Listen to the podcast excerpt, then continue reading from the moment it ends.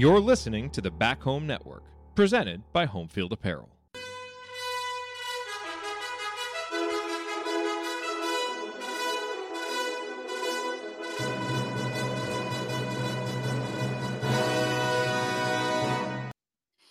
And welcome, Hoosier fans, to another victorious episode of Doing the Work, the first show on the Back Home Network covering IU women's basketball. This is our 96th episode recorded on Sunday, January 7th, 2024. I'm your host, Jeff Marlow, and I'm joined today by special guest from Assembly Call, Andy Bottoms. Today, we'll be breaking down your, your number 14 Indiana Hoosiers uh, I forgot to write the score down 91 to 69 victory over the Nebraska Cornhuskers. The Hoosiers have now won 12 in a row, making them 13 and 1 overall and 4 0 in the Big Ten. And as usual, we'll start this show with our Hoosier Proud banner moment. And Andy, for me, I'm going to go back into the first quarter here, and Sydney Parrish just remained on fire, especially in first quarter play, but she started out again today. Five for five uh, from deep and really kind of kickstarted this team into a lead that they really never relinquished. And, and along with that, uh, I heard on the post game uh, uh, with the interview that 14 threes made on the road sets a school record today. So kind of a combo banner moment here. Sydney Sydney Parrish and the 14 by the team as a whole um, to set a road record. So our banner moment is brought to you by Homefield Apparel, presenting sponsor of the Back Home Network, who includes the Assembly Call and Crimson Cast. Homefield is constantly releasing new schools or updating their products for schools in their existing line. You are bound to find something for you or anyone in your life that just loves great collegiate gear. Not only do you get your quality apparel, but you are supporting an Indiana based business that has its roots in the Kelley School of Business. Go to homefieldapparel.com and use our promo code HOME23. That's H O M 23 to get 15% off your entire first order. That's promo code HOME23 for 15% off. Once again, the website is Homefield Apparel. Wear one for the team.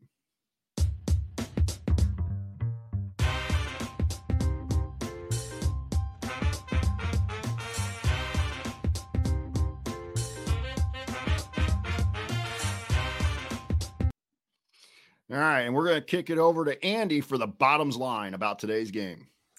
I, I, just thought so many things about this game are just the the hallmarks of a really good team uh, in in a, in a road environment in a game against a you know I think that the final score is probably not uh, fitting of of how good Nebraska may end up being in the long run. It doesn't mean they're going to be top four in the Big Ten, but I think they're a decent team and you know to to win on the road you got to get off to a hot start. You touched on that. And the other thing is you got to respond whenever the other team makes a run. And that was to me what stood out as much as anything during this game. Every time Nebraska would make a little bit of a push, IU would just rip off five points in a row and push the lead right back out. And eventually it just kind of wore uh, Nebraska down. And, and ultimately, you know, one of those stretches came uh, for me, Nebraska. I think they had cut it to seven. I think that was as low as it got in the second half, 55 to 48, if my notes are correct.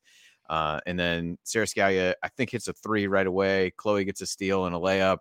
You push it right back up to 12, and it was it was never really. I don't think it got under 10 at that point uh, from there. But that was, uh, you know, that was uh, you know one situation. But I just thought over and over and over again, Nebraska would make a play, IU would come down and hit a three. Nebraska would make a play, IU'd come get the ball into Mackenzie or or somebody else would get a layup, and that's just so important in these games to really not give the other team that belief that they could that they could beat IU, and uh, I think that's a sign of a of a veteran team for one, and, and a really good one uh, at that. So that was what stood out to me.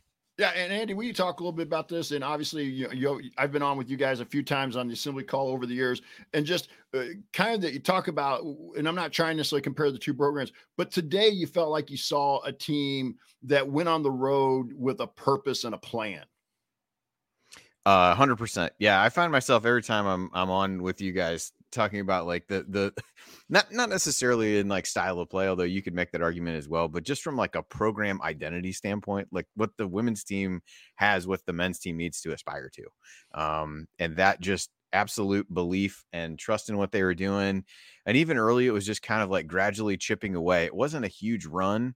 Uh, there were some of those in the game, but even in the beginning, as they built the lead, it was just kind of workman like getting through, getting the ball inside, um, you know, kicking it back out to get open threes. And and I just, you know, that that to me, they just they didn't really build that through explosiveness, even though those things came later. Um, and, and Sydney at the beginning certainly fits in that category, but um, just kind of methodically built up the lead.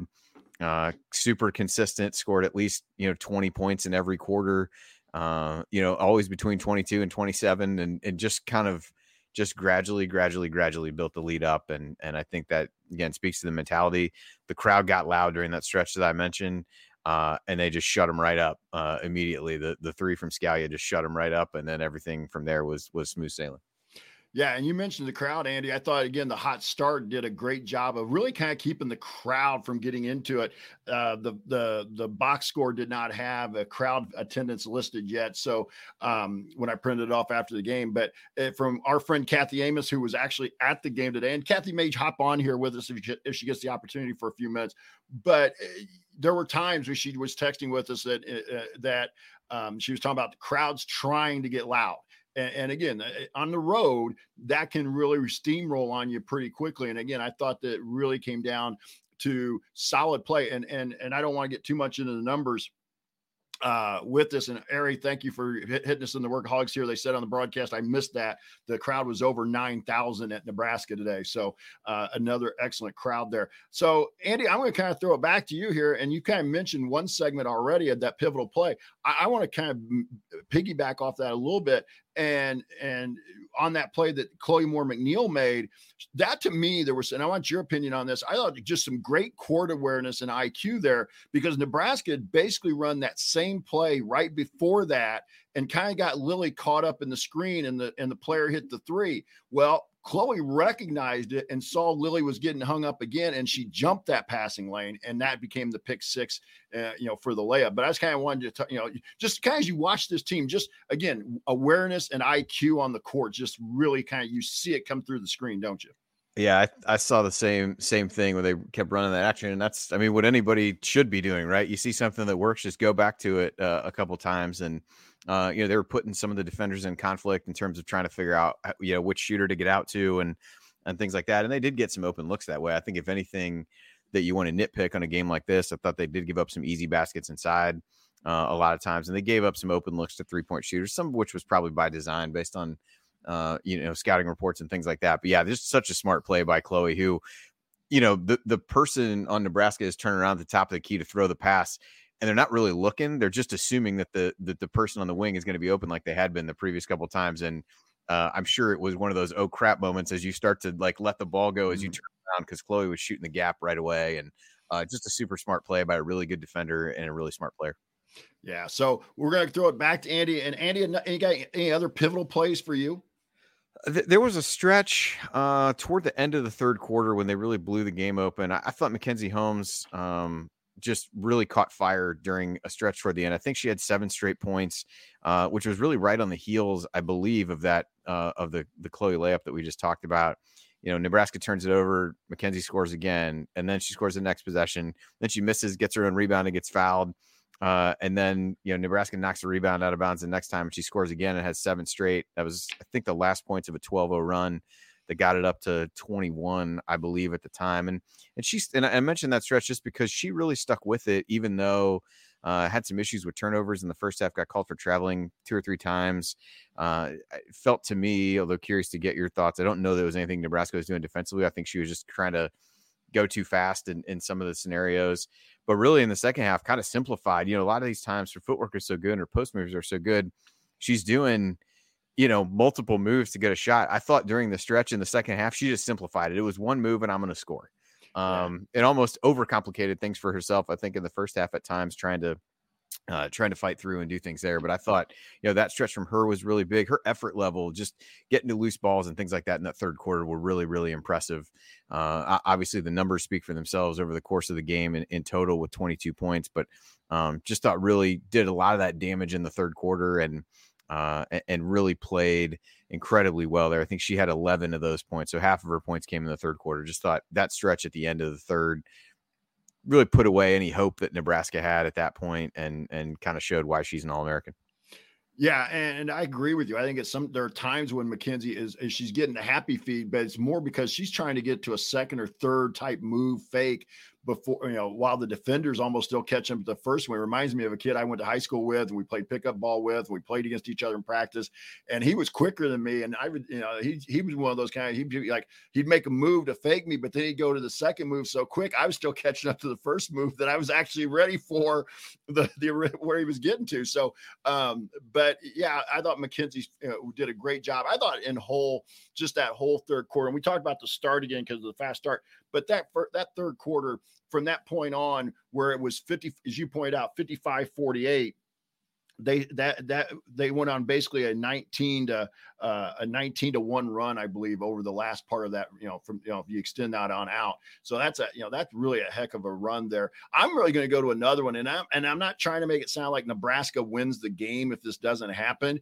but it was a huge moment and that was early in the third quarter where they they played with fire. They left alexis markowski on the floor with three fouls and indiana went right back into mac and i and i thought that was a great I, maybe they did make it but it sure seemed like the emphasis at halftime was we're going to pound it inside to mackenzie because the first three four possessions in the second half was pounded into Mac. And they got the fourth foul on Alexis Markowski, who was giving us some fits. You know, she she was already in double digits and and and playing pretty well. But you take an all Big Ten caliber player like Alexis Markowski off the floor, and and I thought that was a pivotal play. And again, maybe luck, maybe a break, we'll take it. But I, that fourth foul, Markowski, really I thought set the tone for the rest of the game because it it really it took away who was the best player for Nebraska, but it also I think allowed Mackenzie to thrive inside. And I also thought one thing in that stretch, I was a little surprised, but it looked like Nebraska and Indiana both were just determined they really weren't going to double team either post player, Markowski or Holmes. They were going to try and play it straight up one on one and after Markowski went out, they couldn't they couldn't guard Mackenzie one on one. Yeah, it was it was interesting because I, I made note of when she got her second foul toward the end of the second quarter. IU didn't really take advantage of that at all. It seemed like they had chances, but they turned the ball over a couple times and and outside of a basket from uh, Mackenzie at, right before the half, they really didn't score at all after she went out. Now she was only out for a couple minutes, but um, kind of played into a stalemate. But the, yeah, that definitely was not the case in the third quarter as she, you know, gets that fourth foul pretty quickly. And really both fouls kind of the same thing, trying to, you know, kind of get one arm wrapped around Mackenzie, trying to go around the other way to knock the pass away, as opposed to just trying to stay behind her and, uh, you know, push her out a little bit on the court. And and she was uh, definitely the one that was giving IU fits for a huge stretch. And I think, yeah, when when she went out, um, it was IU was still up a decent amount, but it really took so much away from what Nebraska could have done to try to get back in the game. And um, and so yeah, I, I thought that was a good one uh, as well. O- only other one that I uh, that I had um, was, and it kind of speaks to Markowski a little bit as well. I thought Lily Meister came in in the first quarter, maybe it was the second, and did her. Uh, I think it was the first. I'm trying to see where I noted first. it. I thought she did a really good job defending her. Really pushed her out, made her uncomfortable. She, gave up a tough hook shot, but otherwise, I thought played really good. Uh, you know, really good defense on her. Mm. Uh, she was a recipient of some uh, some some nice passes from uh, from Lexi for sure, and uh, and and was able to finish a little bit around the basket. But I thought she, you know, just continued her her development and maybe a small thing just in terms of not giving up a lot of points to Markowski, but was able to really have things not drop off uh, dramatically on the defensive end um, when Mackenzie went out in the first half and and slowed we slowed her down a little bit. Yeah, and I'm I'm kind of with you. And once you, kind of get to this 91-69 final, really not too many pivotal plays uh, that I want to bring up, and, without mentioning some numbers, I'll still kind of save those. But it does. What's pivotal about this is it puts IU at four zero. Oh. Now we don't want to overlook a Penn State game on Wednesday night in Simon Skjodt Assembly Hall, but it should set up a, a, a clash in Iowa City next Saturday night, nationally televised on Fox. That should, will be at least for the or, you know the kind of the the well not kind of will be for the lead in the Big Ten here, kind of almost at the halfway point of the season. So a, a pivotal win. That's the other thing, Andy and I know uh, you, you know we're talking with you when you've been on with us.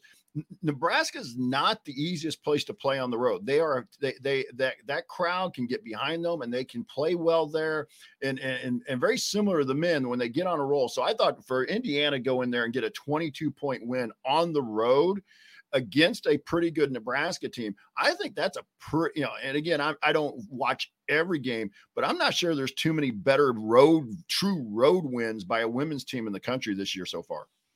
Yeah, yeah, and I, I definitely don't follow other teams well enough to to speak to that exactly, but it is a hard place to play. Nebraska had been a good team uh, it, you know, coming into the game, and and it just really felt like IU was able to take him out of it quickly. And I think you'll find, uh, at the very least, Nebraska will be a top, you know, certainly a top half Big Ten team, uh, potentially even even better than that. So I think you you look at what they've been able to do. You know, their losses had come, you know, to Creighton, uh, to TCU on the road by by single digits, and and then they lost at Kansas by quite a bit. But otherwise, um, you know, had acquitted themselves well, beat Maryland at home. Um, it, so I think it, they are a team that um, is going to give people fits. It's not going to be a gimme game for other Big Ten teams to go into, and and so as you said, to be able to pick up that road win, give give yourself some confidence of what you can do on the road. Uh, the Penn State game is one to uh, you, you know you don't want to look past it. I think the good thing about that is one, it's a you know it's a veteran team that uh, probably is less susceptible to those kinds of things, and two, it's at home. Um, so you, you hope that you just take care of business there and, and be ready for Iowa on Saturday, but that'll be a, a huge one for sure.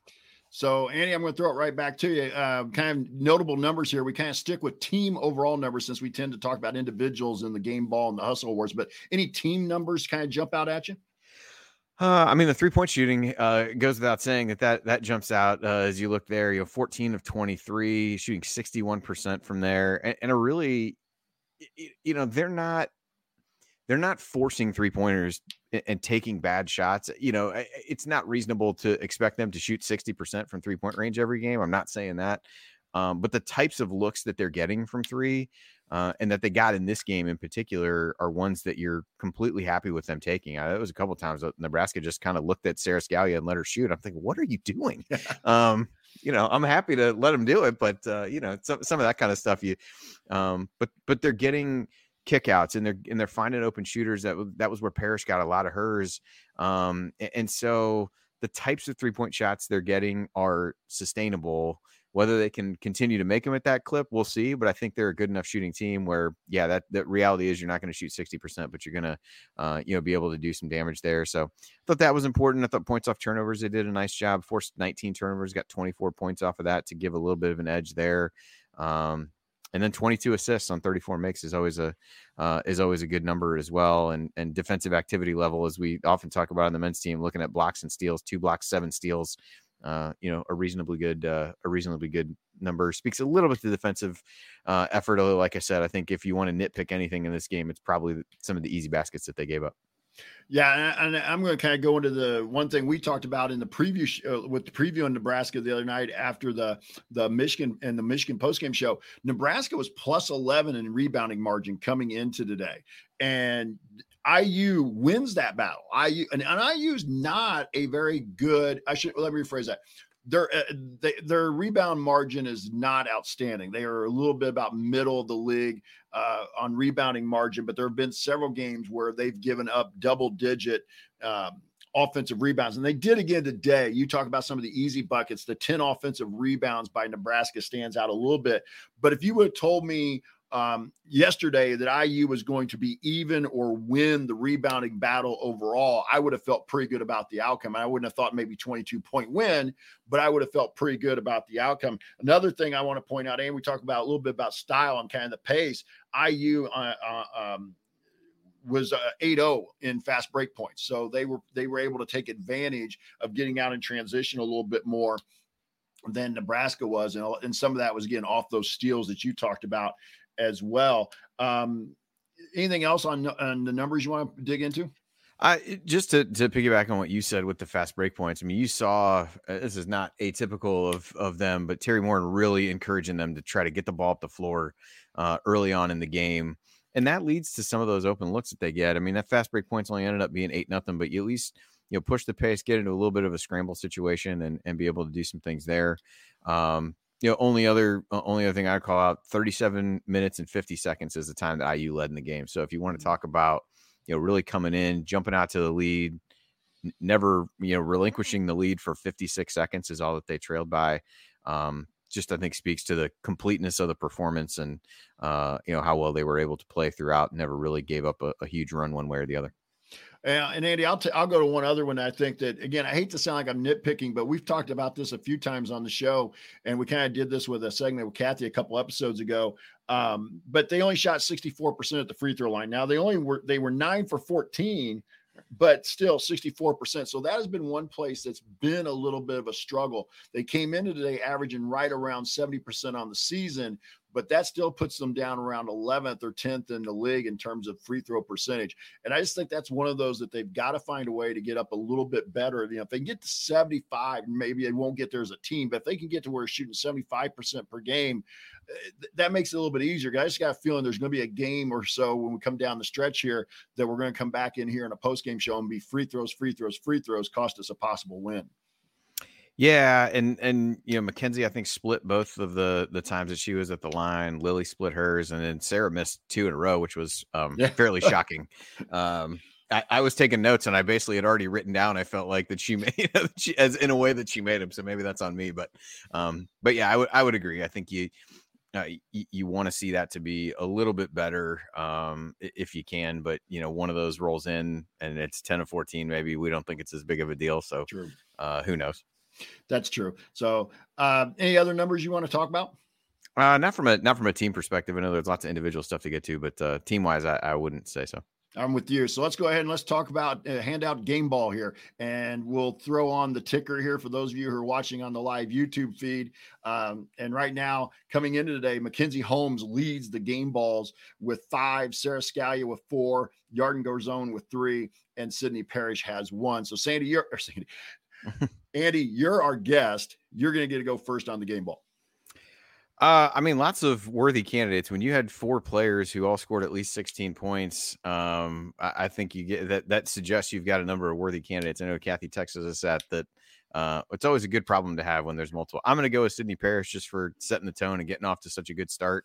Um, certainly could see arguments to be made for for others, but she ends up with 20.6 rebounds, six of seven uh, from three. The, the first quarter numbers that they put up for her over the last couple games were just absurd. People would be happy to have that for like a three game mm. or four game stretch, let alone just what she's done in the first quarter of some of these games. So, uh, and, and, you know, only one turnover from her, had a block, had a steal, plus 25 in 28 minutes is, uh, is pretty darn good. So I'll, I'll give mine to Sydney Parrish. Yeah, and you mentioned, you know, there's other worthy. You look at, we kind of mentioned it with Sara Scalia. She missed two free throws, which uh, somebody here, I think it was Eagle Eye. Uh, maybe I lost it. Uh, Quang, sorry, give, a, give credit. Quang points out it's the first time she's missed two free throws ever. You know, I don't know if he meant in a row or in a game or what, but it's still either way, that's a pretty significant stat. But you look no matter Sara, what, I believe it. So I think yeah. that yeah, you could it's two in whatever span, and I would believe that. Yeah, so, uh, so the, it's a rarity. Yeah, so Sara 19 points. She was 5 of 10 from from deep. She also had 6 rebounds, handed out 7 assists, had 2 steals. Um, you also look and we talked a little bit Mackenzie Holmes, 22 points, 6 rebounds, 2 steals. Um, but I'm I'm with you. I, I just felt like on a game on the road, the person who got us off to the fast start, kind of set the tone, the pace uh, with it was Sydney Parrish. And so we're going to give Sydney Parrish the game ball award here because again I, with everything andy said i totally agree with but i thought we also needed to make sure we mentioned some others as well here about the game ball who could have been possible candidates. So sydney Parrish will get her uh, another game ball and that will bring her up to two for the season. And then we're going to also move on to the grace berger hardest worker award and again we're going to let andy go first on that but for, but real quick sydney Parrish has four Mackenzie Holmes three, Chloe Moore McNeil, and Lexi Bargesser two each, and then Lenée Beaumont and Lily Meister one each. For those of you who are watching on the live YouTube feed, you can see our scroll at the bottom of the screen. And so, Andy, you get to go first. Uh, this one was tougher, I would say, in some regard. I think any of the other three high scorers you could make an argument for. Uh, I'm going to land on Sara Scalia uh, at the end. She ended up with 19 points, tied for the team lead with six rebounds led the team with seven assists, and tied for the team lead with two steals. So I guess if you figure hardest working means contributed in the most areas, I guess you could you could uh, give it to her. I would have uh, no real objection to giving it to uh, to Chloe or even to Mackenzie for especially her work in the third quarter. Uh, but I lean I lean Sara just for the variety of contributions that she made across a number of different categories. Yeah, and let's mention Chloe real quick because we Chloe had 16 points. She shot six for seven, two of two from deep. She was two of two at the line. Maybe we ought to think about Chloe just because she went two for two at the line. Um, but three rebounds, three assists. So and one steal for Chloe. But I, I agree with you, Andy. Sara was who I was kind of leaning with before you went, and just that the fact that she was the you know she she had almost you know she 19 points, almost had three players in 20 with 20 plus points, but she was tied for the lead in rebounds. She led the team in assists. She tied for the lead in steals. And you also look at she played 33 minutes and was a plus 27. And again, I'll be the first to admit I like plus minus, but I also recognize that it's a, a little bit of a flawed stat. So Sara Scalia is going to get our Gary hardest worker award. And we have a friend here, our co-host Kathy Amos, who is going to join us here. It looks like from the car on her yes. way back from Lincoln to her home.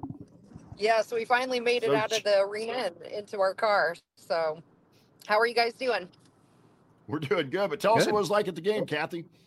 Yeah, it was great. We had fantastic seats. We were right behind the Indiana bench, so it was really fun getting to hear, you know, the coaches and the players really get to talk to each other and and see up close and personal how the bench react to everything. And um, you know, one thing I really noticed in particular, being that close, was uh, how much Chloe actually talks you know, we've always considered her kind of a quiet leader, but, you know, on offense in particular, she was really uh, directing traffic and moving people around pretty vocally today. So that's something I think I'll try to watch a little bit more for to see. Um, maybe it was just maybe today or I'm not sure, but it was really good. And, you know, the crowd got rowdy there for a little while, but uh, we took them right out of that with uh, in that fourth quarter. So I just thought that was a fun game. We had a really great time, great experience, nice, nice people in, in Nebraska too. So um, just all around, I'm glad we came over for that. So, who did you give your game ball to? Sydney. Sydney. Yep, that's who I would have voted for too. So it was a really, really hard one, right? so many people to pick from. So, yeah, but she came out on fire, and you could really see so um, that she was ready to go and and the whole thing. So just really um, a, just an all-around performance. I think one of their best games, for sure, their best game on the road so far this year. If not any other team at the Big Ten, that was probably one of the best uh, road wins I think of the Big Ten so far this year. And Kathy, real quick, uh, or say quick, but just give us your thoughts. Especially, and Andy brought this up in a, in in his um, bottoms line. Um, Indiana or Nebraska had cut the lead to seven, and they you kind of got the feeling that the crowd was ready to erupt. Just kind of exp- tell us a little bit of what the feeling was as Nebraska had cut the lead to seven, and that crowd was coming alive. But then IU responds with a Sara Scalia three and a Chloe Moore McNeil steal and layup. Yeah, yeah, you could really feel it. I think in the stadium there, where um, the crowd was just ready to, to actually they were quite loud. That was probably the point where they were the absolute loudest in the game from, you know, right, except for maybe at tip off. But um, the crowd was definitely thinking that they were going to get right back in that game. And then as soon as those two plays happened that you mentioned, they just went quiet and that was it. And I think the crowd was it. You could see the deflation, I thought, on Nebraska as well, where that just seemed to be kind of the end for them um, in that that period. So, um, the the thing with that for us was how calm I thought all of our players were and our coaches were. You know, they were up by you know handily double digits, and then they, Nebraska makes that run. But I thought we just responded in a very calm and mature fashion. And it really showed, I thought, our, um, you know, experience from this team in that particular segment. Yeah. And uh, the other thing, Kathy, what was the IU crowd like? You know, actually, not too bad. There was um, a couple, about two, three people behind us um, from Bloomington drove over from Bloomington. No connections, no family um, relations or anything. A bunch of Coach Size um, family was there um, since she's not too far, you know, grew up in, in Des Moines and then coached um, here as well, and or well, not here in Omaha. Um, a couple of, I, I, think we saw a lot of Sydney's family again. They seem to travel well, and she's got a lot of family in Iowa, so there was quite a few people there. But um, it was all kind of concentrated. You know, I didn't know when I bought my tickets that we would be behind the Indiana bench, but so it was just kind of lucky, I guess. Um, but we there was a nice showing. I, I bet you a good, you know, 25, 30 people, which, you know, doesn't sound like a lot, but when Nebraska's crowd got really quiet, we were we were kind of loud. so it was fun. It was really good. That's awesome. That is awesome. Yep. Um, by the way, you asked about the game ball. Who would you have had for the hardest worker? Yeah, I would have um, given that to Sara then. So Sydney for my game ball and Sara for hardest worker. So is that what you guys did too? Yep, you make it unanimous. Yeah, nice. Good. All right. Well, I'll let you get back to your regular scheduled program and I'll go listen to you over on YouTube and uh, join the chat mob over there. Thanks, Kathy. You and Sean, right, be awesome. careful going home. Yep. Thanks a lot. Take care, guys. Right. See ya. So, Andy, we talked about the the hardest worker, and hardest hardest it is to believe that was Sara's first hardest worker award, and a kind of a segment we throw in here, you know, now with Mackenzie, and we call it Mac Watch. Um, she is now up to two. If I'm reading this right, and I'm using Kathy, she's provided. Yeah, I got it now. Tyra Buss is record is 2,364 points. After today, Mackenzie has 2,172. She needs 192 more points. She's averaging 19.6, and she'll need to average 17.3 the rest of the way to break Tyra Buss's career scoring record. Uh, she had six rebounds today, which puts her up to 869 total. She needs four more to move into fourth place on the rebounding, or for sixth place. Sorry, she needs four more for sixth place on the rebounding numbers. And then she had one block today, which puts her at 227 overall. Uh, she needs 42 more blocks to get to first place on the all-time block shot list uh, for that. So that's our Mac watch for today as she closes in on some, you know, some some long-standing and some venerable records at Indiana. So we're going to swing it over here and we're going to talk with Andy a little bit about Penn State. And Penn State's kind of an Andy a, a little bit of an, an interesting team. They're currently number 31 in the net and they're 10 and 4 overall and they they're 1 and 2 after winning their last game at home against Northwestern which was a week ago actually and I think they play uh, maybe today a little bit later at, or, or or earlier in the you know if they don't play today it's a long layoff but 95 55 on that win.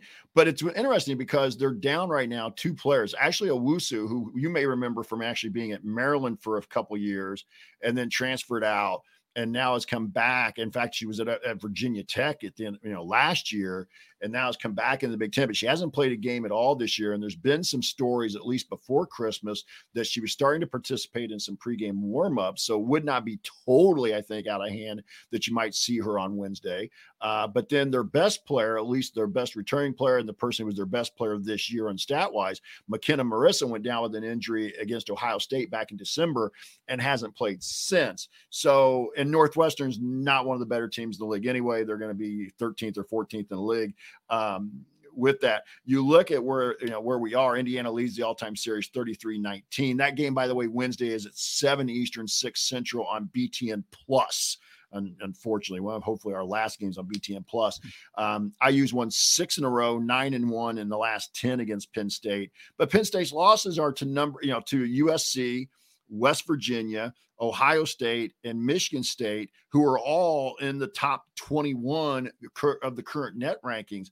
Um, with that. So, and as we said, Makenna Marisa is their their leader. She's averaging 17 a game, but hasn't played since that game in December.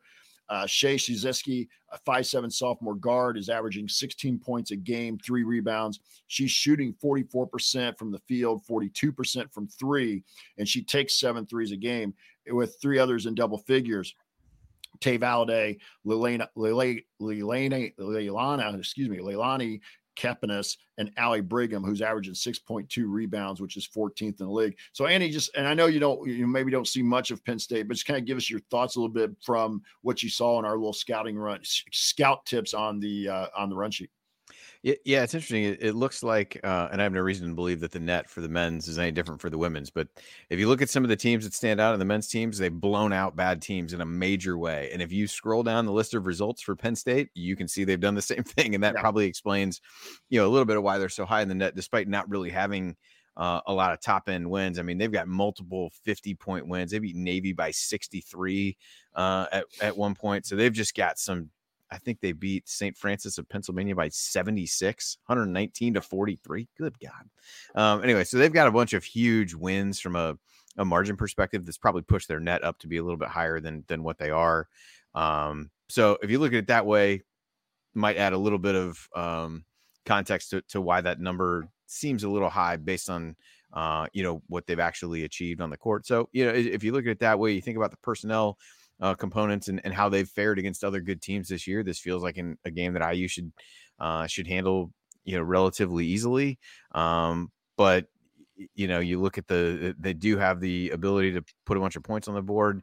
Uh, part of that is attempting a lot of threes. Um, so that'll be a point of emphasis for IU. Whereas today, I thought there were times they gave up some easy baskets on the inside. Uh, here, you really got to watch and not let Penn State get hot from the outside. Uh, but at home, uh, short of being kind of a look ahead spot uh, for IU, it, it feels like one they should be able to handle. Yeah, and Andy, I want to ask you, for those of you who don't know, listening to our podcast and not as familiar with Andy uh, from his work over on Assembly Call, Andy's one of the best bracketologists out there in the country. And Andy, I just kind of want to ask you, and, and, I know you you don't do a women's bracket, but I, I don't know if you follow the women's bracketology. Charlie Creme is the one I know of the best, but do you, you or maybe you know some people who do, but I've kind of noticed on the net – in the women's game, there's no quad system. It's just, you know, it's wins, it's kind of road wins and home wins, but they don't really break it down to quad like quad wins like in the men. Do you happen to know why that is or why they wouldn't use that same system? Well, I thought they did, so I oh. would be probably not be the the, the best person to ask, I guess. Um, I, I, I do feel like when I looked, uh, I was just kind of messing around with some things last year, uh, looking at it. It did seem like the way they format some of the uh, team sheets is a little bit different um, as you go through it that way. But I do think they still, I mean, you, you kind of have to use some way uh, to measure okay. uh, what uh, what what it looks like. But yeah, Charlie Creme is the one that I, uh, if I'm looking at it, is the one that I I would typically look at. But I'm looking at um, just going to the because I have the NCAA site bookmarked where they do this for the for the men's team. So I when I look at their team sheet, it does it, they group them differently, but they do still have, I, I, guess, essentially, I guess it's not really quadrants. They just do net 1 to 25, 26 gotcha. to 50, 51 to 100. Uh, I'm not totally sure why that would be. I'm sure somebody who's done more research on it than I have would would probably know. I don't know if the I'll offer a, a theory that probably that may or may not have any basis in reality you know, a lot of what they do with the men's is so the, you know, quad one is, you know, one to 35 home, one to 75 road. I don't know if it's a, well, the crowds aren't quite the same for in a lot of women's games, so the road mm-hmm. games aren't that much harder. I, again, I, I don't know that I subscribe to that theory. It, it, it depended upon, you know, where you go. Uh, you know, you'd be hard pressed to tell somebody uh, who watches the IU Iowa game next Saturday that um, going on a road game there is not different. you know, is is there's not a home court advantage or something of that nature. But um, that would be my only theory on why it's done that way. But it, like I said, if you look at the team sheets, it's uh, it, it, just groups it one to 25, whether it's home, road, neutral, whatever, 26 to 50, 51 to 100, and then 101 plus. So to the extent that they they don't call them the quadrants, but it's still four different buckets to put results yeah. in. So uh, I guess you can kind of look at that however you want, and and then it kind of just looks at a general top 100. But this game today, at least where Nebraska was coming in at 23rd, would be a quad one win. Mm-hmm. Uh, it's also one of those where sometimes you play so good you impact the other team's ranking, and then now it becomes a you know a win in that second bucket, which is probably likely to happen here based on uh, the margin mm-hmm. of victory. But we'll uh, we'll see how we'll see how it goes as they as they look forward from that. But yeah, these the the, the two Iowa games, home against Michigan State and at Ohio State, are the the other uh, quote unquote quad one games uh, left for IU as it stands right now. Yeah, and I'm again, I'm only going. Ari's saying in the workaholics here. Our friend Ari, who follows us a little bit closer than I do in terms of some of these num- net numbers and stuff, says it is really the same system. I just know that when I look at the women's page, it doesn't give like when you look at the men's in the net, it's quad, quad one, quad two is listed there, but in the women's on the women's side, it's just like home win, road win, things like that. So that's why maybe where my confusion came in that I didn't quite understand how they the nitty gritty of it. And I thank you for explaining that for me and for also for our listeners listeners as well. So um, we also want to kind of point out here around the Big Ten coming up between now and Wednesday when IU plays again. A couple a couple games of note that we think you ought to keep an eye on. Maryland, uh, and by the way, Maryland and Purdue got postponed yesterday. And, and Andy, um, I may not have seen this one in a long time, but Maryland and Purdue were supposed to play yesterday in College Park. If you were happen to watching the Ravens game and the Steelers game, you know, knowing you being the uh, football fan you are, it was pouring down rain in Baltimore, and College Park was getting that same system and they had a roof leak and they had water that was dripping onto the floor and they didn't they couldn't quite figure out a way to get it stopped and they even maybe discussed moving into like an auxiliary facility at uh, at the xfinity center like a practice type gym i think almost or maybe a uh, maybe a smaller gym that they use for some other things but they Purdue kind of was like, uh, I'm not. And I got to. And by the way, I would not blame Katie Gearlds for that at all. If they'd come to me as a coach and say, Hey, you want to go play in in this other facility we have here? I would no, no, no, no. Let's let's go discuss how we can reschedule this. But I'm not going to go play in you know you know, I've prepared for one thing. I'm not going to go play, you know, in another facility. So, so Maryland and Purdue got postponed. So we'll, you know, they're going to have to figure out a way to get that. Uh, but I'm not sure I've seen a game outside of like pure out snow, you know, so like snow, storm keeps somebody from being able to play. I'm not sure the last time I saw a game get postponed because of a roof leak. Uh, yeah, that that was I had not seen that, but yeah, that is a new one. I mean, typically with college basketball, if you're if you're missing games, it's usually travel related because of snow or uh, you know, city shuts down or something of that nature. But yeah, that's a uh, that's a new one. But I, I would agree with you. I think in in that situation, you know, presumably they'd had a shoot around before or something. They'd you know going into a different venue that's got different sight lines and different things like that. You kind of put the onus on the uh, the host to to figure out a way to to get the game played at the regular venue. Although, um, depending, you know, you now kind of got to figure out a time where both teams have at least a little bit of a window where you can fit the game in, and that uh, has some ramifications there eventually anyway, where you might be, you know, have kind of a condensed schedule where you got to play a whole bunch of games, uh, you know, in a row or closer together than you normally would. But as I was going to say, Tuesday, Maryland will travel to Michigan State. Uh, Maryland two and one in the league, Michigan State one two. But Michigan State gave Iowa everything they wanted in Iowa, Iowa City today, and they play a very up and down style. So keep an eye on that game. Minnesota at one and two in the league goes to Michigan to, at two and one on Tuesday as well. And this may be the game where we really, really find out what we know about Minnesota. Minnesota, tough loss in their last game. They had an earlier loss at at at at uh, at Iowa, which was no shame in, but they lost their last game out, and and so this is a game where I think we really find what's going to, you know, is Minnesota a pretender or are they a contender? And I think that as far as for an NCAA tournament berth, and we'll find out. And then also on Wednesday at about the same time IU's playing Iowa at Purdue. Uh, Iowa 4 0, Purdue 2 and 1. So that game on Wednesday as well. So just to kind of keep some games on the uh, some eye, games to keep your eye on around the Big Ten. We're going to throw it over to Andy for his final thoughts here as we get ready to wrap up our episode and get let Andy get to kind of watching the Eagles. And I get to watch the Dolphins tonight, hopefully, you know, win a division. So yeah, I may want to get back on, depending upon how the Eagles play. We'll see how it goes. Uh, keep up their recent uh, their recent play. I'll be clamoring to talk about a successful team. But uh, that being said, uh, appreciate you guys appreciate you guys having me today, and happy to fill in for Kathy uh, as she was able to attend the game, which was uh, a great one to watch, and I'm sure an even better one to be at in person. So, yeah, I, I, just go back to what I said before. Just the, the the way that this team played is exactly what you would draw up if you want to look at how you want a team to play in a difficult road game. Get out to a good start, respond to every uh, every challenge that the other team puts out there, and just slowly and methodically build a lead, pull away, and never really be challenged by the end of the game. Um,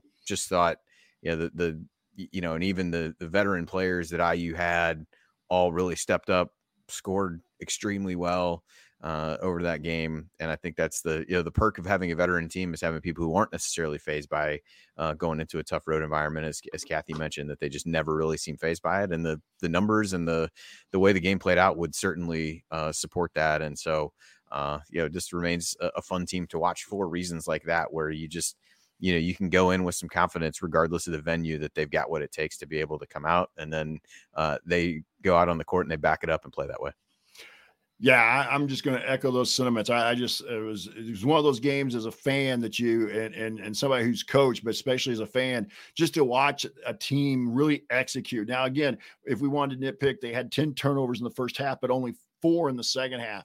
And and so I thought the things that they didn't maybe do as well, they got corrected at halftime. Just enjoyable game to watch. And you finally get the feeling that this team is really kind of starting to gel. I think earlier in the season, Teri Moren said it on a number of different games afterwards in the post-game press conferences. It wasn't to her where she wanted them to be defensively. They weren't. They weren't communicating. They weren't. They weren't in that. They weren't to that point of trust. I would be the word I'd use with each other on the defensive end, and I think that also leads to offensive end. But here lately, I think you know the Illinois game, the Michigan game. Uh, even the two non-conference games, you know, were sandwiched around Christmas there with Bowling Green and Evansville. But also, but you go on the road in Nebraska today. This team looks like it's really finally starting to come together. And boy, IU fans, you know, if, if you've been, you know, you haven't had a chance to watch as much this year, or just been kind of wait, get back uh, this team is is fun to watch, and they've got some. They got a tough stretch coming up. Now, Penn State again, don't want to overlook them.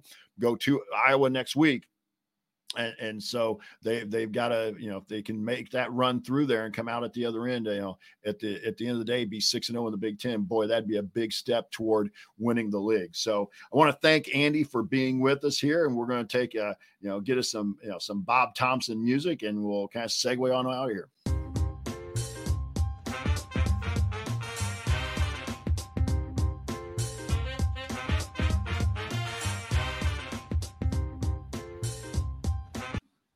All right. So again, want to thank Andy for being here. Uh, we will return on Wednesday, the uh, uh, the tenth, after the Penn State game. That that post game show will be approximately nine Eastern, eight Central.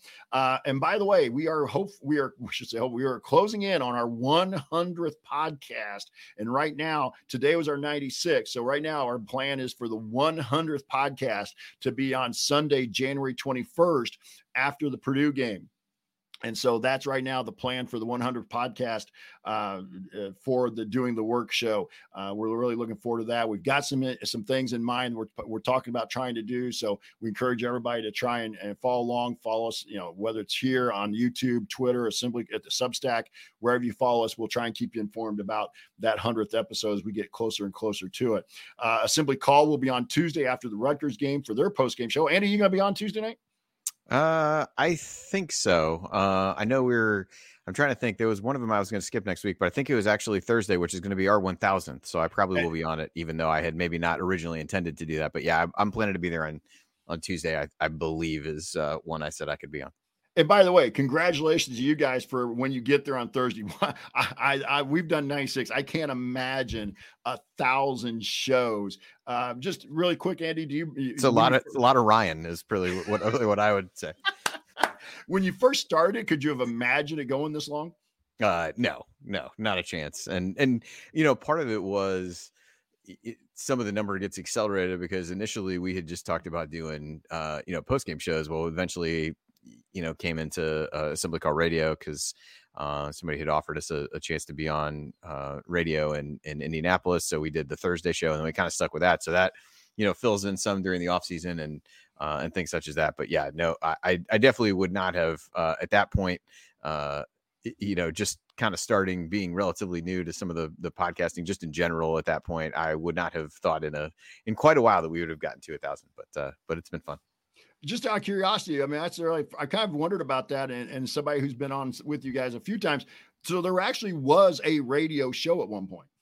Yeah, there was. Um, Kent Sterling, who I forget which station it was at the time. I think we would we would record it on Thursdays, and they would broadcast it. I think on like Friday evenings, um, okay. and then maybe again on Saturday morning. So we used to have pretty strict uh, obviously, with having an hour's worth of radio, you only had so much time that we could fill. So we kind of had more of strict timing mm. uh, on that. But there was one, and then we just really kind of stuck with it at that point because it was a good chance to step back a little bit, you know, particularly in a week like this one where it was like, okay, well, there was just a game the night before. You don't need to rehash some of the other stuff, but you can talk at least a little bit about some of the bigger picture things and um, and stuff like that. So we just kept up with it and kind of became a way to have a standardized time to do stuff in the off season as well because everybody we had always kind of planned on, hey, this time you know, this day is when we would be there. And, um, you know, as you guys know, some of that consistency is what helps to build the audience of, you know, them kind of knowing, uh, you know, when you'll be there and, mm. and, and you showing up uh, and doing those things. So uh, that definitely helped it, it grow. Um, at that point, I forget, I forget where in the, the history that started and, and when it actually ceased being broadcast on the radio, but we've kind of stuck with the, at least the assembly call radio, uh, thought process since then. Well, congratulations to you and all the people at Assembly Call for for that milestone you'll be hitting on Thursday. So you can be a part of our private community as well. Find out more at assemblycall.substack.com. If you want to see us do the show live and be a part of the live chat, make sure that you subscribe to our YouTube channel. That's youtube.com slash at back home network that's the at sign youtube.com slash at back home network special thanks to john ringer of rig design for uh, rigdesign.com, excuse me, for designing our logos. Also, a big thank you to Bob Thompson for our music that you've heard throughout the broadcast. Again, we want to remind everybody that Wednesday night we'll be on again, roughly 9 Eastern, 8 Central. That'll be our 97th podcast, and and we'll have our hundredth on January 21st. So we'll, hopefully everybody will be making the notes of that. And then want to thank all of you for listening, whether it's here on the live YouTube feed or wherever you get your uh, podcast feed from. We'll be back to talk IU hoops with you again on Wednesday. Until then, keep your elbow in and your eyes on the rim, and go Hoosiers.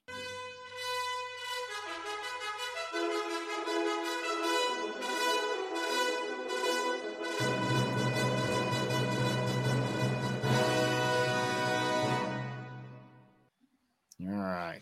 Thanks, Andy. Appreciate you coming in. Hey, awesome. Anytime. All right. Hopefully, go Eagles. And uh, uh, and with that, so uh, I appreciate. I appreciate it. Hope the Dolphins Dolphins play well for you as well. appreciate that too. Eagles Hey, are Eagles are already losing, so everything's going great. just real quick. I mean, I know you being the Eagles fan you are, and without all the other stuff that goes on around it right now, but I've kind of started listening to the Kelce Brothers podcast. Have you listened to that? Uh, yeah, I started. I I forget when I started doing it, but I yeah I, I listen to it pretty regularly. It's uh, uh definitely good insight into Yes. him from an Eagles perspective, but just entertaining in Yes. general, and their rapport is uh, is pretty good. So It yeah, is, I I am definitely a I'm definitely a listener. So, all right. Hey, you have a great rest of your Sunday. I appreciate you coming on with us. We'll talk to you again soon. All right, sounds good. You do the same. Thanks everybody. See you, everybody.